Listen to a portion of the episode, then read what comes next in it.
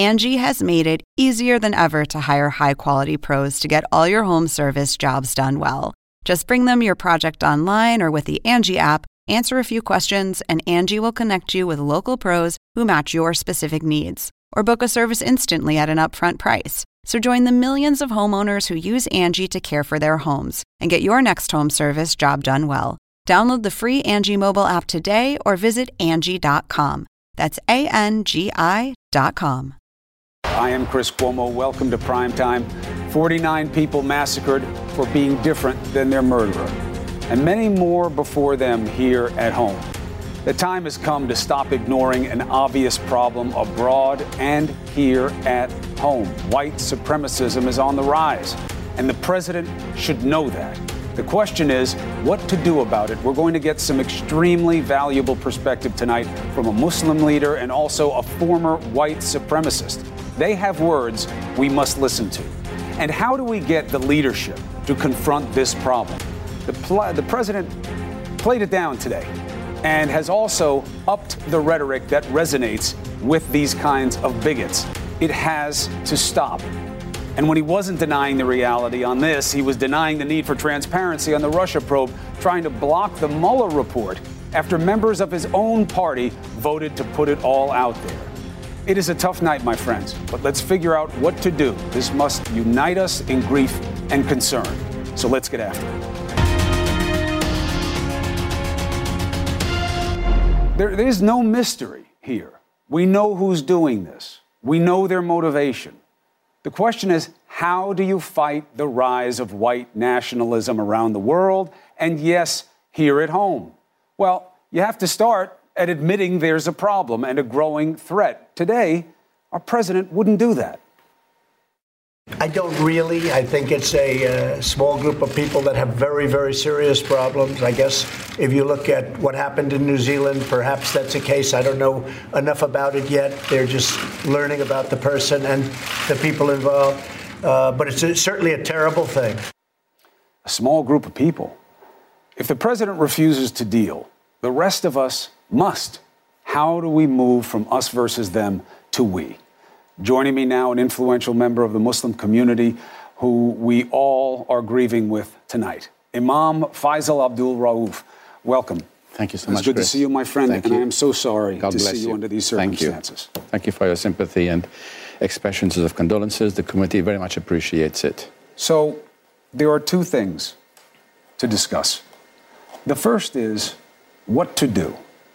What do you believe the remedy is for a problem that is obvious? Not just in New Zealand, we're seeing it over Europe, we're seeing white supremacy grow, we're seeing major leaders of European states espousing these kinds of views, and we see it here at home. Yes, I, I think what we need, Chris, first of all, first of all, we all condemn this and we understand that, but we have to zoom out and look at the broad picture. Today, it's a couple of mosques in New Zealand. Yesterday, it was a synagogue, proverbially speaking, yesterday, a synagogue in Pittsburgh. Uh, day before yesterday, Coptic churches in Cairo. Um, the victims and perpetrators can claim to be of the Muslim faith, the Christian faith, the Jewish faith. No faith has a monopoly on terrorism, and no faith is immune from, from, terrorist, from terrorism. Uh, it could be ethnic based, uh, as, as, in this case, white, race, uh, white supremacy. The solution requires understanding the pain of each side, the root problems of it. There are some fears that, that, that, that the white communities have, and these fears have to be recognized and they have to be addressed. We also need today, we're, we're, we're a different century to, right now. We're in a different world order. Boundaries not the same. Identities are not the same. Identities are shifting. In my congregation, when I was growing up, communities were bounded by very clear cut identities of, of national identity, language, culture, food. Today, we're all getting increasingly mixed up, more and more so. My congregation has people whose parents are Boston European and West African Senegalese, uh, a Bangladeshi mother with a Greek American Irish, a Greek Irish American father. Um, this is the way of the future. Uh, we eat Chinese today, we eat Italian tomorrow, we have, uh, you know, falafel, you know, and hummus. This is who we are becoming. So we have to have a, a, a clear idea as to where we are going. Today, what we need is a, a, a new and globalized version of NATO. We need a merger. We've been needing, ever since the fall of the Berlin Wall, we needed a merger of NATO and Warsaw, the Warsaw Pact. Takes a lot of leadership. It takes, it takes a lot of leadership, but it takes global leadership. And it has to be supported also by a chorus of voices. This requires governments, it requires intelligence and security agencies, law enforcement agencies, requires religious leaders, requires NGOs, business leaders. It requires uh, a strategic group of people who, are, who, who have the capacity to bring about this, this, this change. But that assumes um, that you have the leadership that wants to recognize the problem. Now, that would be something you'd take for granted. But what we saw here today with our president, and again, I'm not blaming him for what happened in New Zealand, that would be absurd. Uh, the man who did that and anyone who helped him, they are to blame for what happened. But for him to say, I don't think this is a very big deal, he knows we've been dealing it here. He knows that we just had the deranged Coast Guard guy. He knows about the pipe bombs. He knows about all of these things. What do you do with the refusal to acknowledge the problem, and what do you see in that? Well, we have to make the statement very clear that we disagree with his analysis because this problem has it did not begin with Trump; it began before Trump, sure. and will continue after Trump. This is not the last time terrorist acts will occur, Chris. So we have to have not only call for this, but I mean we have called for and for a Cordoba communities, what uh, my uh, my initiative is called, our initiative is called, to bring about uh, because this such initiative has to be supported by you know the Facebooks and the the uh, the Apples, you know the the, the the the digital industry. They have to work as hard on this as they do on selling it, us it, things. It, it, requires it requires all of those who all the skill sets of the 21st century because, like we said. Today, the boundaries are not are, are getting diffused. We're increasingly getting globalized. Uh, I heard this morning that uh, this murder was influenced by by a Swedish uh, a YouTube celebrity right. who has made anti Semitic gestures in his videos, who has a following of 89 million people. Uh, thousands of miles away, he was influenced. So we're living in a, in a different world today. It requires, a, we, we require now not just national security, we require international security. The threats facing the human race are not just terrorism, terrorism, nuclear, uh, artificial intelligence, there's a whole host of uh, things. So we need a 21st century, what I call NATO Warsaw Pact merger, looking at all the threats, creating st- strategic uh, uh plans and implementing them, mm. and supported by grassroots people like, like ourselves of interfaith, an interfaith community, which we have called the Cordoba community, supporting them uh, sending letters to our members of Congress, doing the things that we can, because in the world today, leadership has become even more diffuse. Mm. On the macro, we need that type of organizational structure and to evolve toward that. On the micro, we need this. We need people to come together because the terrorists want to keep us apart. The haters want to keep us apart. But I love you and I'm happy to have Thank you. Thank you. Love you too. Always. We love you too. And moderates of all faith traditions have to unite against the extremists of all faith traditions because the extremists are, are all over. And there are a lot more of us than there are them. Uh, absolutely, and we have to drown them out. All right. Uh, be blessed and thank you. Thank you so much. And again, Chris. I am sorry to talk to you on this occasion, but it is better than ignoring the occasion. We cannot ignore this problem, and we and the solution is at hand, and the time is now. Imam, be well. Thank you, sir.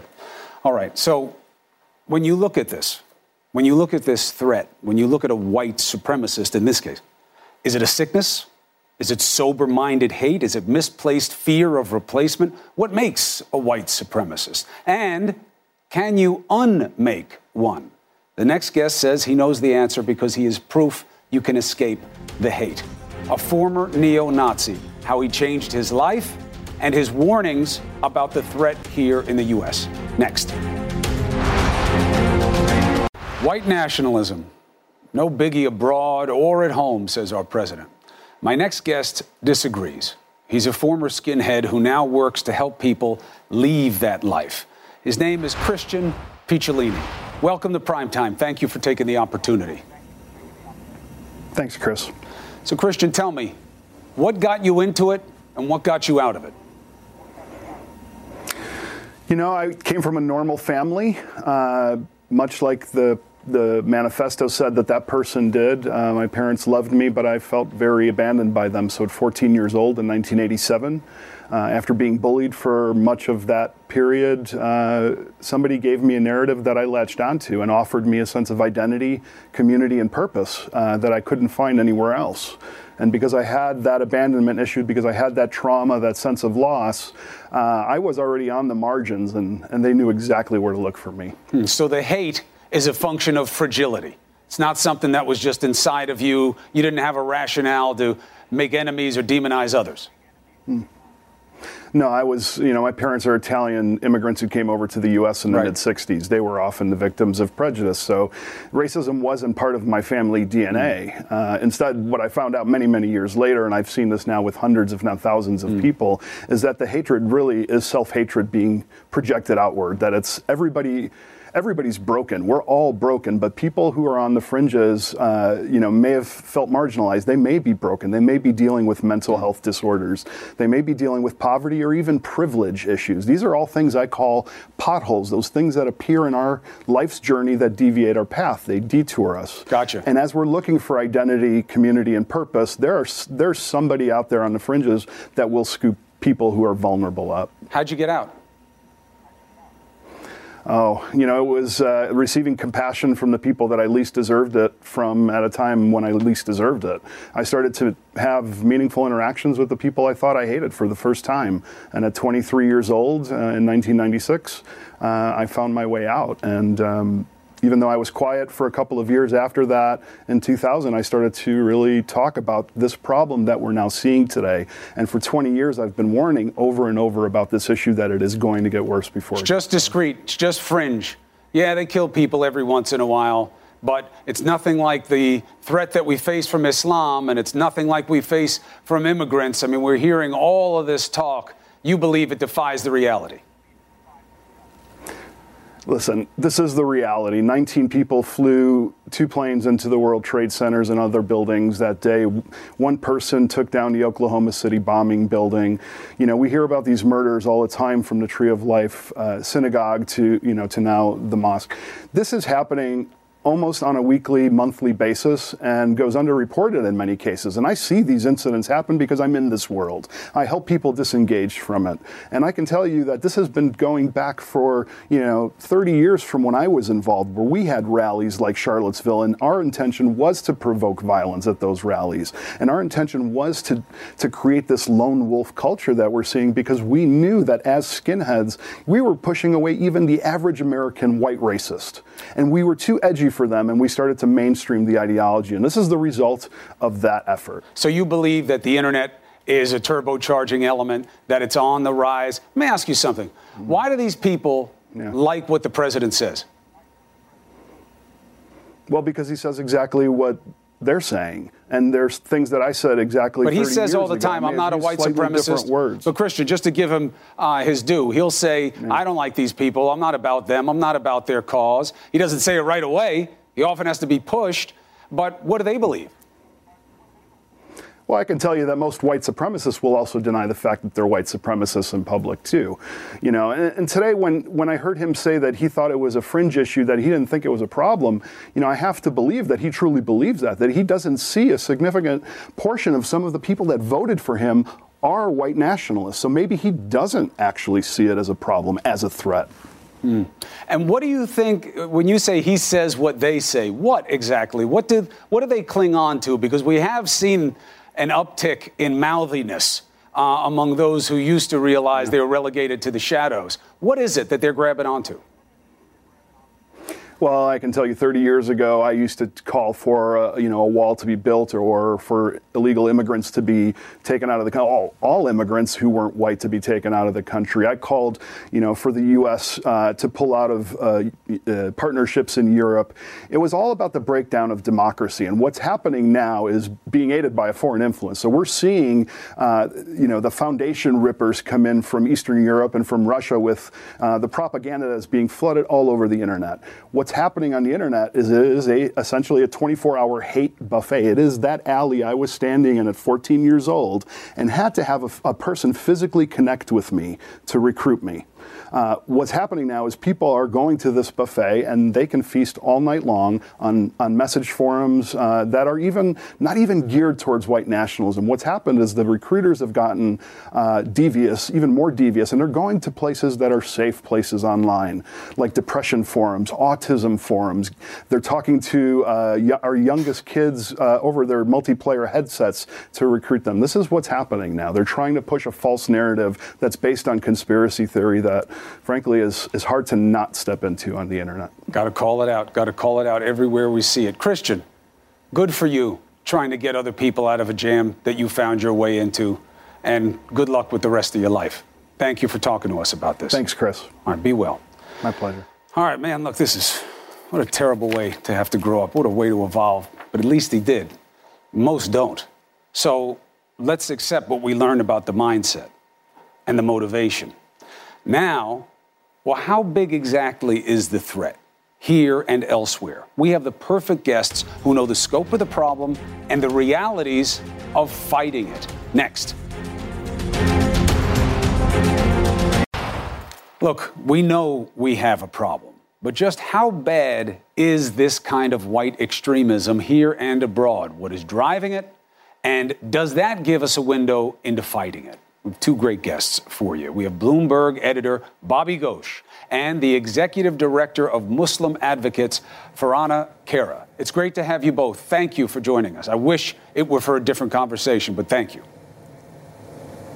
Thanks for having me. All right, so let's get people on the same page. Bobby, uh, the president says, no, it's not that big a deal. Uh, all you have to do is do a quick Google, and you'll see that along with uh, the emergent migrant situation, you're seeing full blown leaders all throughout Europe, probably half a dozen countries, have moved extremely to the white, uh, to, the, to the white, that's pun unintended, to the right in terms of this extremism of politics. And we've been seeing violence like this. How do you quantify it, Bobby?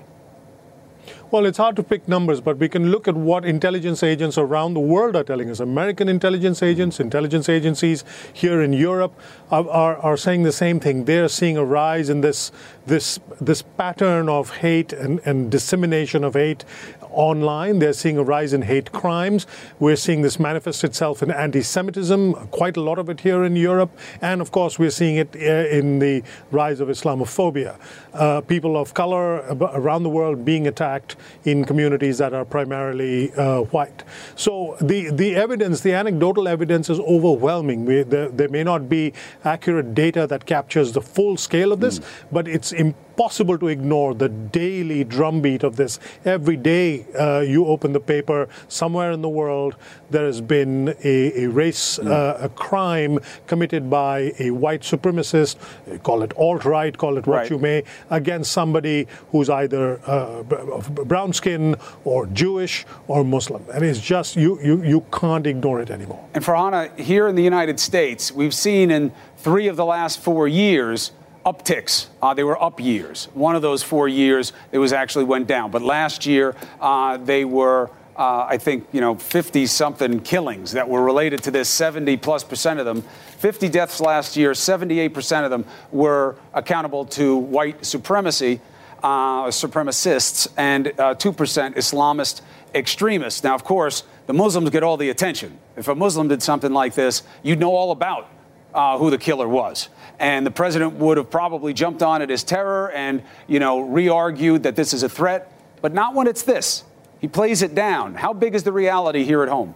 Yeah, it, it, there is a very uh, big reality, as your graphic just showed, Chris. And, and the fact is that it's not just the president downplaying the threat and, and, refusing to even acknowledge that the white national threat is a threat to our safety. But unfortunately, under both Democratic and Republican administrations over the last decade or so, we have not seen the level of attention and resources that should be devoted to this issue. So, just to give you a couple of examples, even in 2009, in the first term of the Obama Obama administration, the Obama Department of Homeland Security kiboshed a report that was being put out to begin to look at the threat being posed by right wing white nationalist movements. And we've also seen the FBI put disproportionate, invert those resources. Mm. So, as your graph shows, you would think that the majority of our FBI counterterrorism agents should be focused on the threat being posed here domestically, and they're not. The vast, vast majority, 90% of FBI agents, are focused on the threat uh, uh, presented by ISIS and Al Qaeda and those groups. So there needs to, this is hopefully, I'm hoping that this will be a wake up call uh, for the FBI to reset its priorities. You know, Bobby, we've had a string of little ones here. You know, we have this horrible tendency to only measure problems by death. Uh, and if you know somebody has the most virulent of intentions, but they only kill a couple of people, we don't see it as a big a deal if you kill 49. And of course, lethality matters, lives matter, but they are not a direct relationship to the size of a threat, Bobby. And whether it was this guy in the Coast Guard who just put us on the list or the guy with the pipe bombs, you know, if they want to act and they keep trying find, to find ways to act, eventually they're going to be successful. Uh, especially if you're talking about countries where uh, lethal weapons are within an arm's reach of desire, to use the old marketing phrase. It's, it's, it's, the, the problem is that, as, as, as Farhana just said, that, that law enforcement agencies aren't paying adequate attention. But the good news, if you want to see the glass half full, is that all the lessons that law enforcement have learned from tracking the, the spread of Islamist hate online and in, in sort of uh, uh, on, on the dark web, all of those skills can quite easily be turned around and brought to bear on this problem. Mm. And, and if you if you put that energy, you put all the, the technology that has been developed, all the smarts that have been developed, if you put that into the service of tracking down the dissemination of, right. of sort of racist hate crime, you can you can fix this problem you can. quite quickly. You can, the but there's a but. Is of desire. Yes, it's political will. And this is the legacy of 9/11 and the war is that Muslims were the monsters. Muslims were the boogeymen. And then we started to have rational conversations about well you can't talk about a billion people the same way. Uh, you have to see this little slice for what it is. You got to look at the poverty, you got to look at the disaffection. Um, but there's a legacy to that, Farhana, and it, it takes political will. I don't know that we have it in this administration. Uh, he'll talk all day about Islam and the menace that it is. Uh, and that it, it, doesn't like, you know, as if it uh, were a person, uh, you know, that Islam doesn't like America. Do you think there's any chance that even in the eyes of this type of tragedy, because it happened somewhere else, that political will would change? So, you know, and, and I want to say, Chris, that I actually think there's a problem with a lack of political will on both the Democratic and the Republican side. Mm. You know, again, even under the Obama administration, yeah. when there was a heinous right. attack in Charleston, the FBI director at the time was almost dismissive of Dylann Roof's uh, motives, mm-hmm. which were to create a race war. And so we actually need, and I, again, I'm hoping that this is going to be a wake up call for elected officials and the FBI, because even members of Congress have a role to play on the Democratic Democratic and Republican side, they can call the FBI director, Chris Wray, and demand that he provide a briefing to them and, and notify Congress about what level of priority is the FBI um, giving to this issue. And Congress can actually specifically appropriate resources mm. to the FBI to ensure that it's giving adequate attention to this threat. So there's a lot more that needs to be done mm. for both the Democratic and Republican side. And we have a long way to go, but we really need to come together as a country to address address this threat head on. Well, look, that has to be the way we approach these is that out of the tragedy, uh, you try to come together. So thank you, my friends, for being with me tonight. I appreciate it. Great. Thank you. All right. Anytime. You know, and look, think about it 49 people in New Zealand, right? Last year, 78% of 50 people killed was because of white extremism. So it's about 37. Imagine if it were all in one event. God forbid. Imagine if I were covering that, if I were standing in front of that place right now, somewhere here in America. Would that make a difference politically?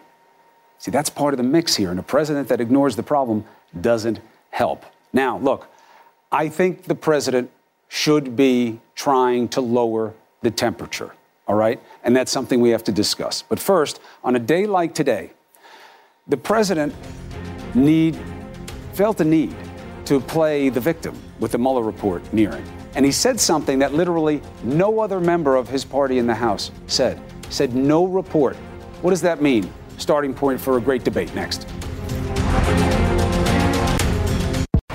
The imminent we believe, Russia report is on the president's mind, and he has some dangerous ideas here as well. As he railed against the special counsel in several tweets, he concluded, quote, there should be no Mueller report. This was an illegal and conflicted investigation in search of a crime.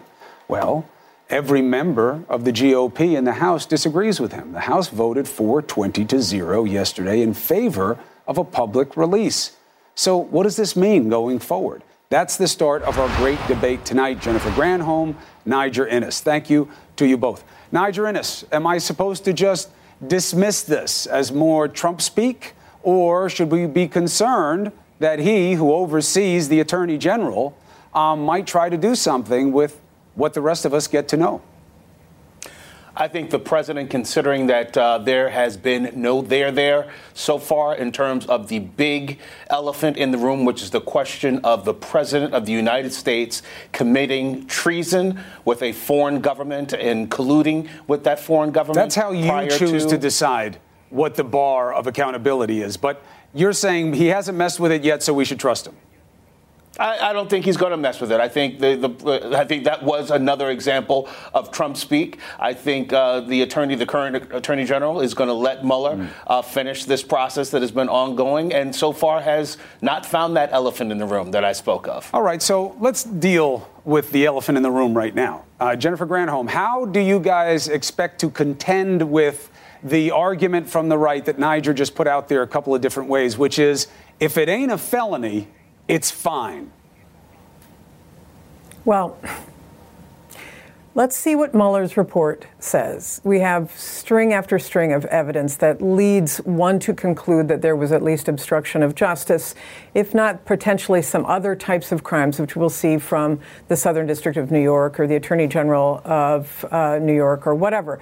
The bottom line is, though, Chris, that he uh, is, first of all, his son was saying, just release the report. Remember at CPAC last week, just release the report. If he's got nothing to hide, he should release the report. If there's no there there, he wants that report out. So if there is no there there, then we'll all see it he, he uh, I believe that Barr is, has too much integrity to allow himself to be manipulated by the president. I would hope that he would walk away if he were instructed in some way to do something that he found unethical. So, just to be clear, all three of us agree, Niger, Jennifer, that the report should come out and the American people should yes. get to see as much as they can without compromising national security. We agree? absolutely. I agree 100%. Uh, I will just oh, only good. add, considering the President of the United States was accused of committing either near treason or treason, that Mueller has the moral obligation to actually, if there is no there there, to say that he is cleared of those uh, those allegations and those charges that have been made numerous times, including on this network. I don't know, whoever accused the president of treason in any real way. Now, do you guys keep setting up these straw horses of what the standard is here. And if it's not this, there is no collusion. Oh, except for Manafort and Stone, and maybe that meeting him. But other than that, you know, there's no criminal collusion. And now it's treason by the president. If there's no treason by the president, he deserves an apology. Since when is that the standard of accountability here? I think when you consider that the charge that has been laid, uh, not by you necessarily, but by others uh, on this network, by commentators, saying that this president uh, was in bed with a foreign government, I don't think there's a higher crime uh, and, and, a higher treason than that, Chris. That's just common sense. Oh Colluding yeah. with a foreign government uh, to uh, undermine the I'm interests so of the United argument. States of America? Well, look, I mean, you know, I, I hear what you're saying. The, the, issue is, Jennifer, what if it comes out that they believe, uh, Mueller believes he has information uh, to form an opinion that Paul Manafort knew what he was doing when he met with Kilimnik and he gave him that information, and the president knew what he was doing. I do not know this to be true, yeah. but I'm saying to go down Niger's own road, then isn't that having close to you an agent of this Russian interference who was trying to help them while working at your own campaign? Are you asking me this? Yes, I'm not yes. asking him. I know what his answer is. okay. What's your answer? Yeah. No, I, I, mean it is. It is obviously. I, am so I, am so over all of the speculation, though, Chris. I just want I, I want to see the report. Me let's too. just see what the report says. Me too. I mean, I'm tired of all this. You know, let's guess. Let's guess. I'm what, tired of hearing that it's coming out. And that's not going to be. I know, and that's not going to be the last thing we hear about whatever Donald Trump's activities are. So, I just want let the professionals put the evidence out, and then we can talk well, I hope about we it. see it. I yeah, hope it's Chris, not so terribly redacted that we're in a guessing contest yeah. and a leak game for the next two and a half weeks. That's my yeah, that's my problem. All right, I want to shift topics while I have you. Uh, um, yeah. Niger, the people on the right are going to come after me um, after tonight because they're going to say, I can't believe that you tried to connect the president to what happened in New Zealand. I don't want to do that. The people who are responsible for the crimes are the people who you to, bl- to blame. Fine. The temperature's too high here. The president plays with matches, is my metaphor. And we're watching fires pop up all over the world and in this country of white nationalists, white extremists who are doing bad things. He talks a talk that I just had a former skinhead on the show said makes perfect sense that those guys like what he says. Even stuff like the wall, even about demonizing um, people from other countries and coming in here. They love it all. Do you think it's time to think about taking down the temperature even if it works politically, even if it helps with one part of the base who fear replacement, don't talk like this.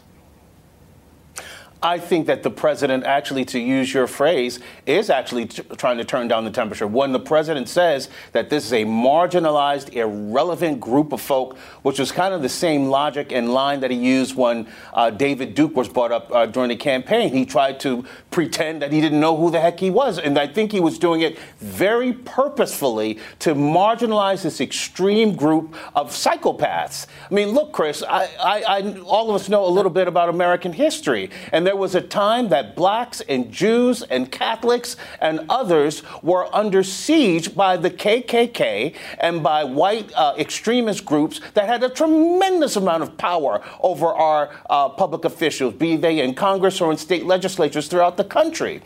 We're in a different time, and context matters. And I think what the president was attempting mm. to do and continues to attempt to do is marginalize I hear the argument. I hear the argument. Groups. So, Jennifer, no. his argument is that no. the reason the president it, says it was he was trying to mitigate the threat. I think that's baloney. I think that, first of all, you don't make the threat go away by ignoring it, which is what he has been doing. You come out and you strongly and forcefully, like the Prime Minister of New Zealand did, denounce it and say that is not who we are. They are us, number one. Number two, you, you put money into enforcement. He has actually cut funding for violent extremism, countering violent extremism funds.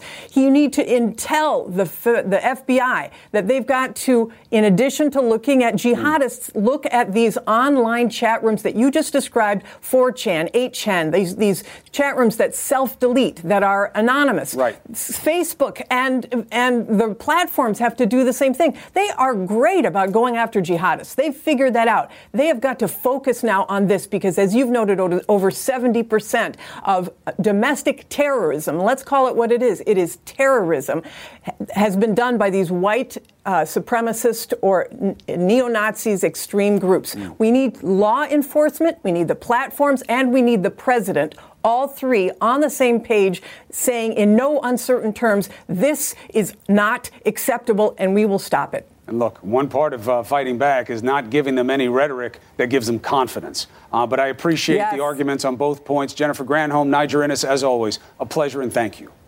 All right. Thank you. There's more to say about this. Uh, on a day of grief, sadness, and hopefully heightened sensitivity, President Trump had the opportunity to bring people together. I'm going to break down exactly what he said with D. Lemon next. It's the quote of the day. Now, look, there's never any reason to be deceptive about what happened. The president condemned the massacre in New Zealand today. I see all these people on Twitter saying, no, he didn't. No, that's not what happened. But 22 minutes after he tweeted his condolences to the people of New Zealand, he followed up with this, declaring on Twitter that, quote, Jexodus movement encourages Jewish people to leave the Democrat Party and that Republicans are waiting with open arms. The day that we are in mourning a bigot massacring 49 people, you spread that mess? Of course, it's a false suggestion. The Democrats are anti Jewish. You really want to compare how many Jews are in the Democratic Party versus the GOP? We shouldn't even be playing this game. Then he followed up with this. We're on track for a million illegal aliens to rush our borders. People hate the word invasion, but that's what it is. It's an invasion of drugs and criminals and people. On the day that we are trying to deal with 49 people massacred for being different, and a man in a manifesto says immigrants are the problem, you do this? It's the same description he always uses, but context matters. Doesn't anything get through to be bigger than your own immediate political need? D. Lemon is here. So there are two suggestions. The first is he said today, I don't think white supremacies, I don't think they're a big group. I think they're small. They're not a big deal. He was doing that to put Do them your research. down Do your homework. and to marginalize homework. them. Do your homework. The other way, well, both could be true. So I mean, that's why I'm asking you. The other is he put it down because he thinks it's bad for him if it's a real problem because of the things he says here. yeah. You think it's that? I think number one, I don't think he reads his research. He probably, maybe he doesn't know, but maybe he doesn't know the specifics. But for him not to be able to know that right wing extremism is uh, on the rise uh, is very ignorant. And I think, yes, he does whatever is politically expedient to him. He knows that he says he's not racist, but the racists think he's racist and they support him. And he doesn't want to lose that support. He cannot win an election with just his base next time. And they are a big, should say, they're a very vocal and active part of his base. And I say big part, but a very vocal and active part of his base. And he knows that. He, he knows he knows it's up. And he knows he's playing on. Listen, Chris, you're a New Yorker. Since you grew up, you've been knowing the Trump family. Mm-hmm. You live in New York City, one of the most diverse places in the world. Donald Trump knows what's happening. He knows what's up. He's just playing people for suckers. That's what he's doing. He knows what's what's going on. And listen, th- we were warned. The guy who warned us about exactly what's happening now warned us about. it. His name is Daryl Johnson. He's coming on the show. He said eight years ago. I warned of a singular threat, the resurgence of right-wing extremist activists mm. and associated violence in the United States as a result of the 2008 presidential election, the financial crisis, the stock market cri- crisis. Guess what? He put out the report. The Obama administration put it out. Janet Napolitano had to apologize because guess, guess what? Conservatives, veterans groups, on and on, they complained about it. And now, exactly what he said in that report is coming Yeah, true. well, it wasn't an original idea. People have No. seen the threat emerging, and now in Europe, uh, we're seeing an obvious ramping up for obvious reasons. But you know, Can- can the I ask you left and right have mismanaged. Can it. Obama cut funding on this too, because you got to remember, Muslims became the boogeyman. Okay, yes, they have. But uh, look, it's, why do we have this perception in our society that certain groups of people cannot be terrorists, cannot terrorize people, but Muslims can? Even though in every single bit of research, all the facts show who the biggest perpetrators of domestic terror is in this country and have been for a long time, people cannot wrap their heads around certain people being terrorists because they think terrorists look like Muslims, whatever Well, a Muslim because like. they took down the towers, and we were at war with them in Iraq and Afghanistan. So you know that That- was the think you're letting collective experience. No, no, no, no. That was the collective experience. That's part of it. And the other part of it is what you like to speak about, which is how people perceive what a threat is, and that it's more likely to look different from them than similar to them. So if in you a look country at the definition of what 70% terror plus white, is, I'm Huh? talking about the, the definition of what what our law enforcement people, what our national security people call Mm-hmm. White extremism. terrorism, and that's white extremism. There you go. 78% of the deaths last year, 73% over the last 10 years. I'm just saying, I don't want to hear it, and I get tired of people saying, oh my God, I can't believe Don Lemon saying that he's racist. No, facts aren't race. That's the facts. That's what it is. We need to we need to come to terms with that in order to be able to stop it. Otherwise, we keep looking at Right. a group of people who have a who um, who in the graphic that you showed, two percent versus seventy-eight percent. What the numbers don't lie. That those those are the numbers. Now, if you were to say white people are inherently terrorists, that's racist. No one has ever And by the way, I know you didn't. You would never Yeah. say that. The president did though about Islam. Yeah. He said Islam has Hates a problem with hate us, and hates us. Yeah. That's a racist thing to say. There you go. Don, thank you very much. It's a heavy night. Thanks for being Yeah, part of it. I'll see you in a bit. Closing argument is next. Now, yesterday, our case was about the president knowing that he's raising the temperature of outrage and division. Today, he doubled down despite a mass murder born of hate. What I want to argue is not just the fact of what he has said, it's what he doesn't say and what must change. The point is always progress. Next. Christchurch, New Zealand was the site for a massive hate crime targeting Muslims. Ironic? Not really. Good and evil are always at war, and that is the case here. The president must start acting like he cares about this. For all the things he's said, this was his major transgression. We see today white nationalism as a rising threat around the world. I don't really. I think it's a uh, small group of people that have very, very serious problems. I guess He guesses to which part that white nationalists are sick or that they are a small problem. This answer speaks to either profound ignorance or arrogance. First, he's just wrong. And he has no reason not to know that we've seen waves of opposition and violence and anger stoked by far right leaders in major countries in Europe, demonizing the emergent migrant issue. He's spoken about it. And he has to know it is a problem at home as well. 39 were killed by these haters just last year. Three of the last four years have had spikes in killings by white supremacists. And that's what nationalism often arrives at. The Muslims that the president likes to paint as inherently evil and anti American are only a fraction of the threat here at home. He has every reason to know all of this, and yet he is slow to cite attacks on Muslims as terror, but never is he slow when they are the bad guy. Ignorance actually here makes no sense. He gets briefings, the people around him do too. So this is much more likely arrogance that he is aware and he is minimizing the significance. Why would he do that? Because he thinks somehow admitting this reality is bad for him, just like Russian interference. The fat guy on the bed, the Putin denies it. If Russia messed with us to help him, that is bad for him. So deny as long as you can, no matter what it hurts, as long as it's not him. This is the same.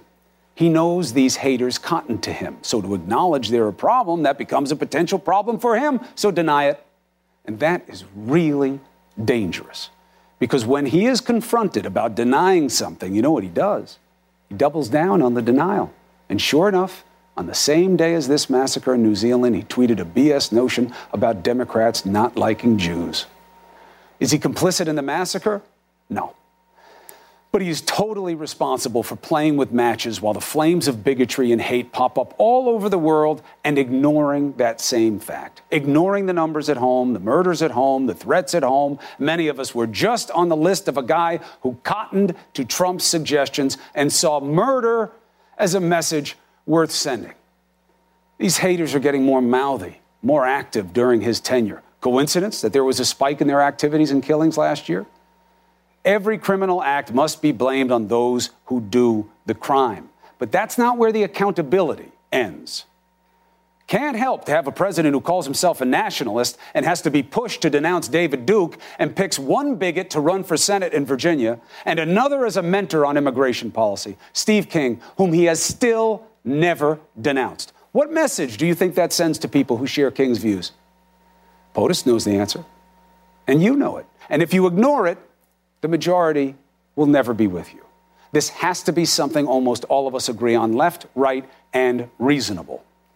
No one wants hate crimes to increase. No one wants those with these ugly ideas to feel comfortable acting out here.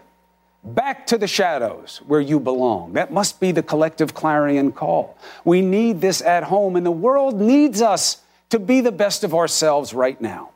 We're not immune to the insurgency of hate.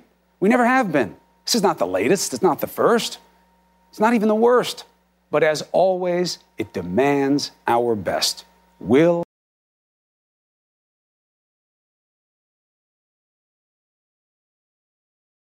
now streaming exclusively on Max, a new CNN flash doc about the album that has Nashville talking, Call Me Country, Beyonce and Nashville's Renaissance. Watch it at max.com slash callmecountry.